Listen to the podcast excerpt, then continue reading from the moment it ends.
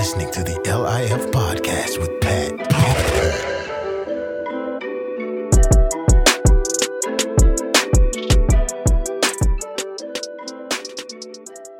Good morning, good afternoon, and good evening, and welcome back to the LIF podcast with Pat. I'm your host, Patrick Richard, and uh, today's episode should be an interesting one. Um, I decided to uh, go Facebook Live and try to interact with you know the people that either know me or they're following me or that are even listening to the podcast and give them an opportunity to ask me questions um, and get my take on certain questions you know within the sports world and just different things and um, also you know I talk about the Last Dance documentary that's going on that's kind of shaking up the world in the sports world right now. Um, and then you know towards the end you know I'll give my top five NBA players of all time. Just my opinion but my top five NBA players of all time. So, uh, first things first, um, for me right now, and I mean a bunch of people, you know, everybody's missing sports. And uh, like I said, the, the game of basketball to me is the, the most beautiful game in the world. So, you know, us missing sports right now, we just we just itching for some type of sports. And uh, this Last Dance documentary that's come out, I think is a savior. Uh, it comes on every week. It comes on every Sunday, and uh, just some things that I think about it. It's it's amazing, man. Um, it was a little bit before my time.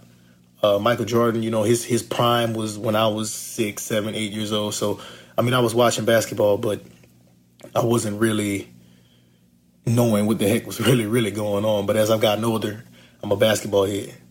So uh, I studied the game and I studied the greats, studied the great teams. And uh, with this documentary, you've seen a lot of behind the scenes stuff, but I hope I'm not spoiling anything for people that haven't seen, but these last two episodes did it for me. Uh, it definitely opened my eyes, and it just kind of it was it, it, was a it was was sending chills through my body, man. Uh, it just made me want to go hoop. Every episode has made me just want to go out there and hoop, but these last two, especially you know the the seventh episode when when Jordan was just he was emotional, uh, uh, just because he loved the game so much and he played so hard and he gave so much you know, a lot of people judge him and, you know, say he was an a-hole. And, uh, hey, I'm a player. And I know if I had a guy talking to me like that on my team, it would have been some problems. But I definitely understand where he was coming from with a lot of it. He was pushing them dudes, man, and just making sure that he, he knew that they had his back. Especially whenever he was going to get, you know, chippy and in playoffs, he already knew.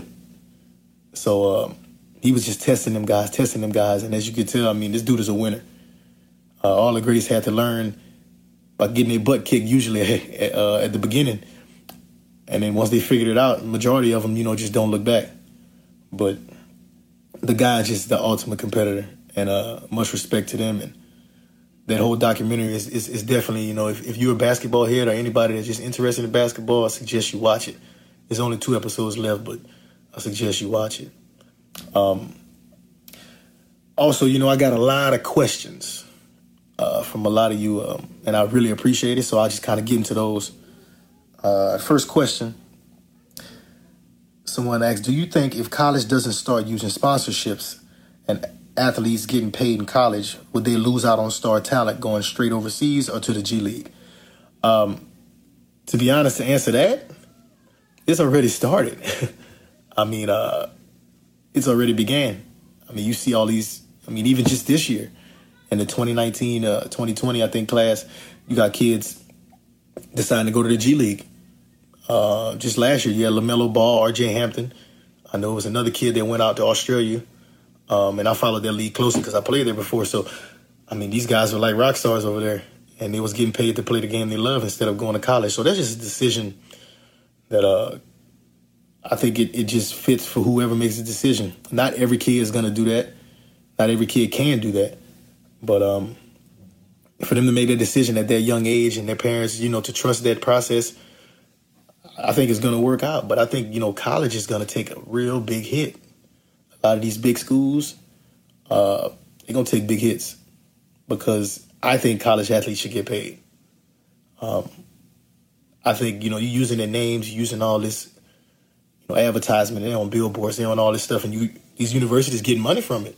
So why not, you know, compensate the players, compensate these kids? People say, well, they're on scholarship, they're on scholarship. Well, I mean, scholarship is fine, but they're making so much money on these kids, these universities. I mean, they definitely deserve something in my eyes. Um, let's see. I have this next question. Okay, um, is it hard for you and your family living this type of life, changing places so often? That's actually a great question. Um, of course, it's difficult. Uh, I have two daughters and a wife, and listen, we've lived in, if I'm not mistaken, I don't want to get this number wrong. We lived in six to seven countries, and uh, it definitely uh, it took a toll on, especially my oldest kid at the beginning, because we were moving from country to country. Um, she was in the phase of starting to learn to talk, and she would go to a little preschool here, a little preschool there, but then you know they're speaking English, and then they're speaking Spanish, and then they're speaking uh, Hebrew. I mean, she's she's getting confused. Anyone would get confused, but at that young age, she had too much stuff getting thrown at her. So it definitely affected us in that way. Affected her. But over the last couple years, for me personally, I've gone to places where they, you know, in New Zealand, they speak English. So it was the best decision I could have ever made for my family. Um, and then this last year in Romania, we found a school that was easy, you know, for my child, or both of my children to get into. It was an international school, amazing school. So um, that's definitely the positive part over the last couple years for sure. Um, let's see this next question here. Uh, what do I think about overseas and American sports want to finish or continue seasons? Um, okay, I can speak from my point of view and where I was located and where I was playing. I really don't think we should continue the season and try to finish it. I mean, as a competitor, of course, I felt like the team that I was on, we was in a great position to possibly win a championship. We were in first place right now with I think about five, six games left. So why not? But the safety of others is the most important thing. I mean, you got the whole entire world is affected by this pandemic. Um, understand all of these clubs and you know even the NBA and all of these places. I mean, it's a money thing. That's all it is. It's a money thing. But for me, safety is is more important than money. You could give me all the dollars in the world, but if I go back and uh, you know someone catches this virus and passes away and dies or something, God, you know, willing that doesn't happen, but it's a possibility. I just I don't understand what's the holdup with a lot of these leagues overseas. Like, I mean, some leagues are even thinking that okay, let's do a little tournament. I mean, how does that affect guys that's coming from the United States or from these other foreign countries? They have restrictions on different places. You really think that all these players are going to come back? I mean, that's just a question you have to pose yourself. I know it's about money, but you got to think about people's lives as well. So that's just my take on that. Uh, let's see. Let's get to another one. Um, uh, how has your love for the game changed from each level? Um, for me personally, I just I've always loved the game. Um, since age four, literally when my dad started me just touching the basketball. So um, my level of just love for the game never changed. It never changed at all. Um, has it grown? Yes. As the competition has grown, it grows even more. Just being a competitor, but just that love and passion for it. You have to have that love and passion to even be able to be playing at a level, even past high school. I think, even getting on your high school team, you have to love it or have a passion if you want to be good at it. I mean, you could be just an average player, girls and boys, but if you really love and have a passion for it, you'll be able to get the most out of it. In my eyes, um, but for me, love has always been the same. I give every single thing I got, every single time I'm on the floor.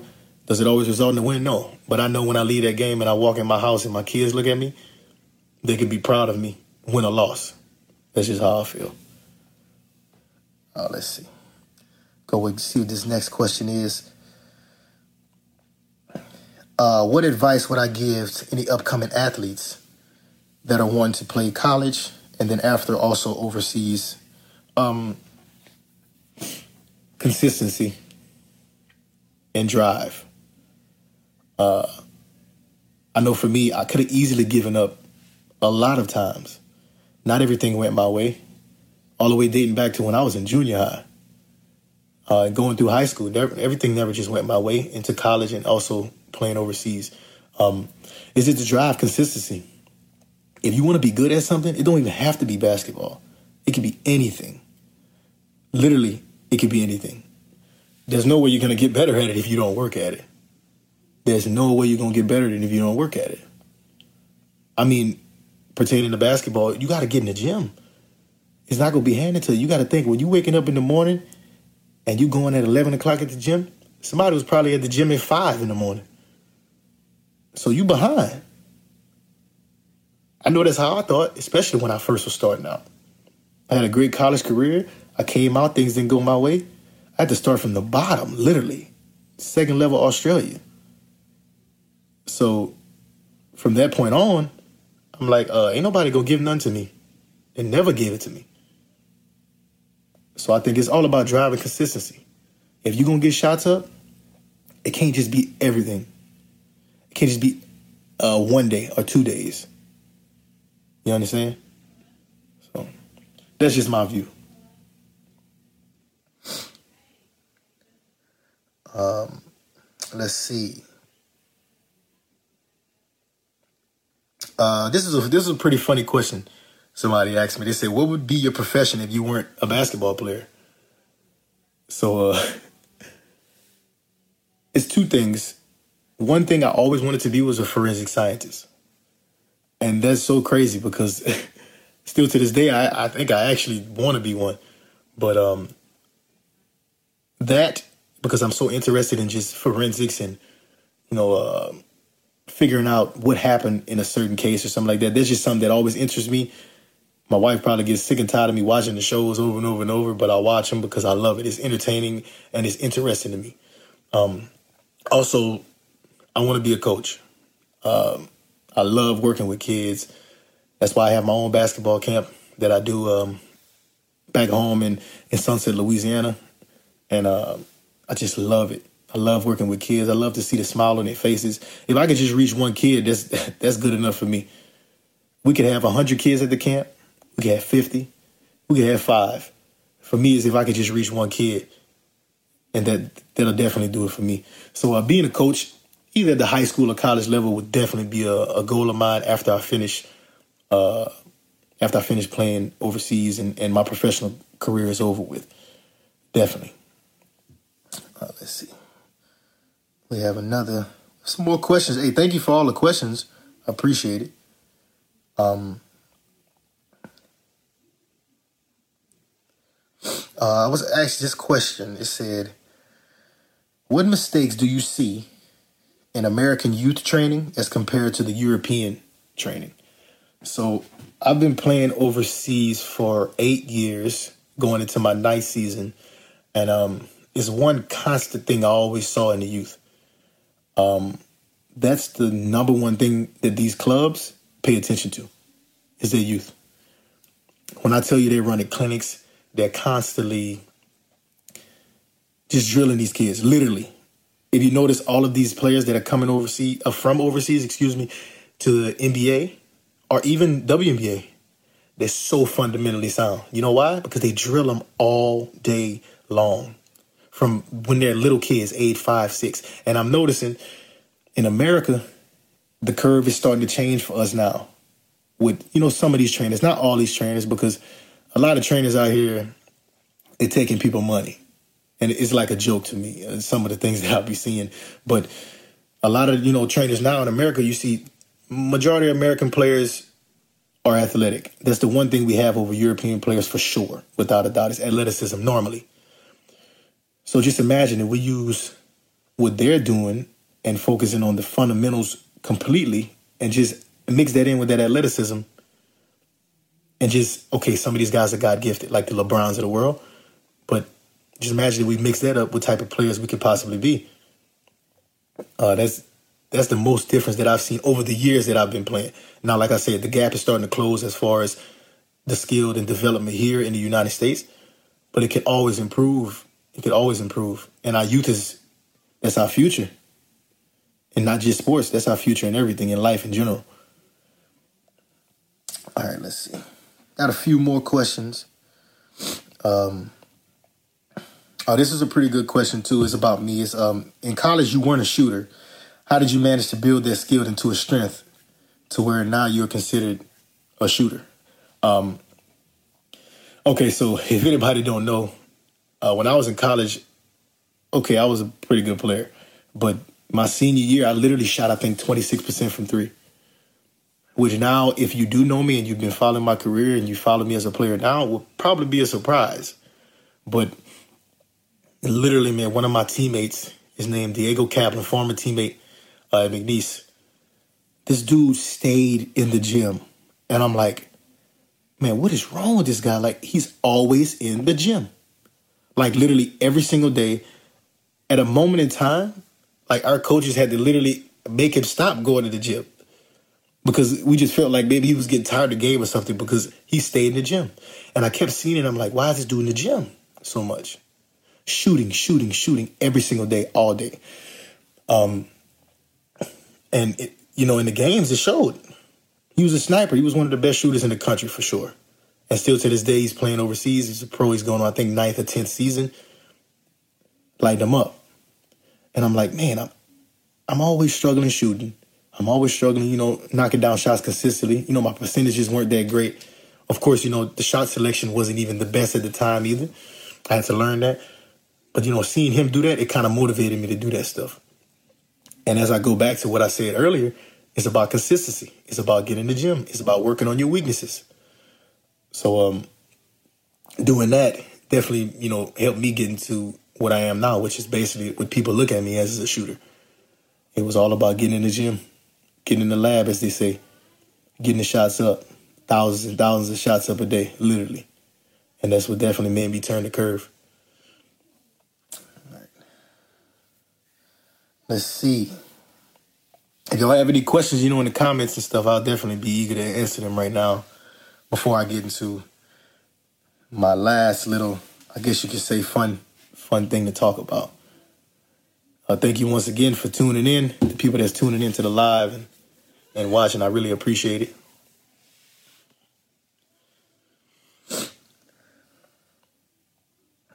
Okay, I have another question. You know, I always get asked this uh, by a lot of guys, even girls. You know, like, man, how, how do I get overseas? How do I even play pro? You know, um, and for me, it's like I always try to help as much as I possibly can to guys, or even girls. I always try to help uh, as much as I possibly can. But um, my advice is, if you play in basketball and you're a senior, and you want to play overseas, first of all, focus on your season. You finish your season. At that point in time, when overseas coaches are, are scouting people, they want to know what have you done lately. You cannot. Okay, I won't say can't because this is a possibility, but if you sitting out one and two years of not playing basketball and have never played overseas before, that is very, very difficult to get on. I mean, you can't just be casually hooping, casually playing, and just think, oh yeah, I can go play overseas because uh, this guy's playing or that guy's playing. I mean, it, people don't understand, man. This is like real, like for real. I mean, I know we watch NBA on TV every day, all the time. WNBA for girls. Even me, I love a WNBA game. But um, we watch those athletes, and people are like, "Oh man, it's so far away." These these are the superior athletes in the world in this profession. But overseas, you would be so surprised how many guys can play in the NBA. You just don't get that break. Girls that's playing, I don't know how it is with WNBA, but girls that's playing, these girls can play. A lot of times it's all about who you know. Just to even get an opportunity, just to even get seen. Like, you know how many people wish they could have even had an NBA workout in front of an NBA executive or NBA general manager, just to get that chance is almost like 1% maybe. It's 2% of like that plays in the NBA. You know how difficult that is? So when you go overseas, people think, oh, it's just so easy, but it's really not. You got guys at a high, high, high level, very high level. So For me, it's like you definitely have to have some film of recent. It can't be two years before because they're gonna be like, well, so what did you do in those those years that you didn't play? That one, two years you didn't play at all. Like, what were you doing? That's just that's exactly the question they're gonna ask, and you won't be able to give an answer. And they're just gonna be like, well, let me move on. That's just what it is. I'm sorry to say, but that's just the facts of it. That's just what it is. So make sure you're consistent. If you're playing, you have to just try to get out there that first year. Just get your feet wet. Go to some place that, you know, it might not be big money. That's a part of it. You have to start from the bottom sometimes. Trust me, I did that. Started from the bottom, literally. And I've actually played at the highest domestic league level, which is the ACB Spain. I had to work my way up. It wasn't just given to me. It definitely wasn't. So um, let's see. I wanted to uh, definitely end on um, you know a lot of people talk. I guess they can say it's barbershop talk or just just talk in general. But man, who's the greatest players of all time? Who's the greatest players of all time in NBA history? Uh, first of all, I respect anybody that's ever played in the NBA. And all the legends and all the Hall of Famers, I respect every single one of them because all the greats, they've dominated an era, a certain era. So, I mean, it's not easy just to say who's the GOAT, who's the greatest of all time. Everyone has opinions, of course. But this is my top five. My, M-Y, my, okay? this is my opinion. And I have a few honorable mentions after I say my five. But five, I got to go with Shaq. Um, the most dominant big man ever. I know for like a four or five year stretch, when he was winning those titles with the Lakers, he was the most dominant player in the world. Like unstoppable, literally. Changing rules for this guy. I mean, his only thing he couldn't do was make free throw. and when it counted, that big sucker was making them in the playoffs. So I got Shaq at five. Uh, four, I got Magic Johnson at four. Um, to me, the best point guard of all time. Um, this guy came into the NBA and his rookie year, okay, he went to the Lakers. They had a bunch of great players. I know it. But he won an NBA championship his first year in the NBA. Six nine point guard, running the show. Had him rolling. Before my time. But like I said, I'm a student of the game, so I watch all this stuff. This is like this is my opinion. Magic Johnson is four for me. Um, three, I might have some of the younger generation butt hurt, but it doesn't bother me. Um, LeBron, I got LeBron at three. Uh, this dude here is like the most. I don't, I don't even know how to explain it. We've never seen any player like him. Physical, you know, just specimen he is. How he just dominates the game, and not just scoring the basketball. He does everything. To me, the most complete player from top to bottom, probably ever. Um, definitely made me like him a little bit because I never just was a fan, but I respect him for sure. Um, that year when they came back from three one against Golden State and won that they beat that seventy three win team. Full respect after that, completely. So uh, I have LeBron three, uh, two, which is my favorite player of all time by far, uh, Kobe Bryant. Rest in peace to the Mamba, the legend. Uh, that's my second guy. Um, just his mentality, how he carried himself on the floor. He just always wanted to kill. That's just what it was with him. Uh, and I followed him from in '96. I was six years old when he came in the league, but just even from then, he failed and failed and failed. But once he figured it out, granted he played with the Diesel Shaq, who was my fifth guy. Um, once he figured it out, he never turned back. He never turned back. So I got I got the bean at two. And then the top guy to me is Jordan. Uh, I don't really think it's that close, to be honest. I mean, a lot of people talk about numbers.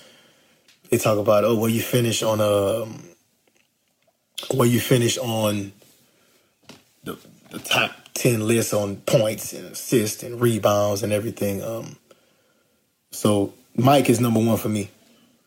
Um, the most dominant player to me he started it all. He started the flashiness. I mean, he beat so many great teams. Uh, you know, pe- people definitely uh, kind of downplay the teams that he beat. I don't understand how you can downplay these teams that he beat. Coming through the Eastern Conference was very difficult. And of course, every time he was in the finals, to me, that's great teams. If you win in 60 plus games in the West and you make it to the finals, you're a great team. I, I don't see how you're not a great team. So I got Mike one. Um, now, my honorable mentions I got Hakeem Olajuwon coming behind. Love Hakeem. I got uh, Tim Duncan. To me, the, the greatest power forward ever. I mean, you, you can name a lot of guys. Of course, Larry Bird. I mean, people just don't understand how great Larry Bird was. Definitely easily top 10 to me. Uh, like I said, this is my list. This is just how I feel about it. Um, like I said, I got Jordan, Kobe, Bron, Magic, and Shaq the Diesel. That's how I feel about it. So uh, that's my list. And with that all being said, all I gotta say now is let it fly, baby. God bless.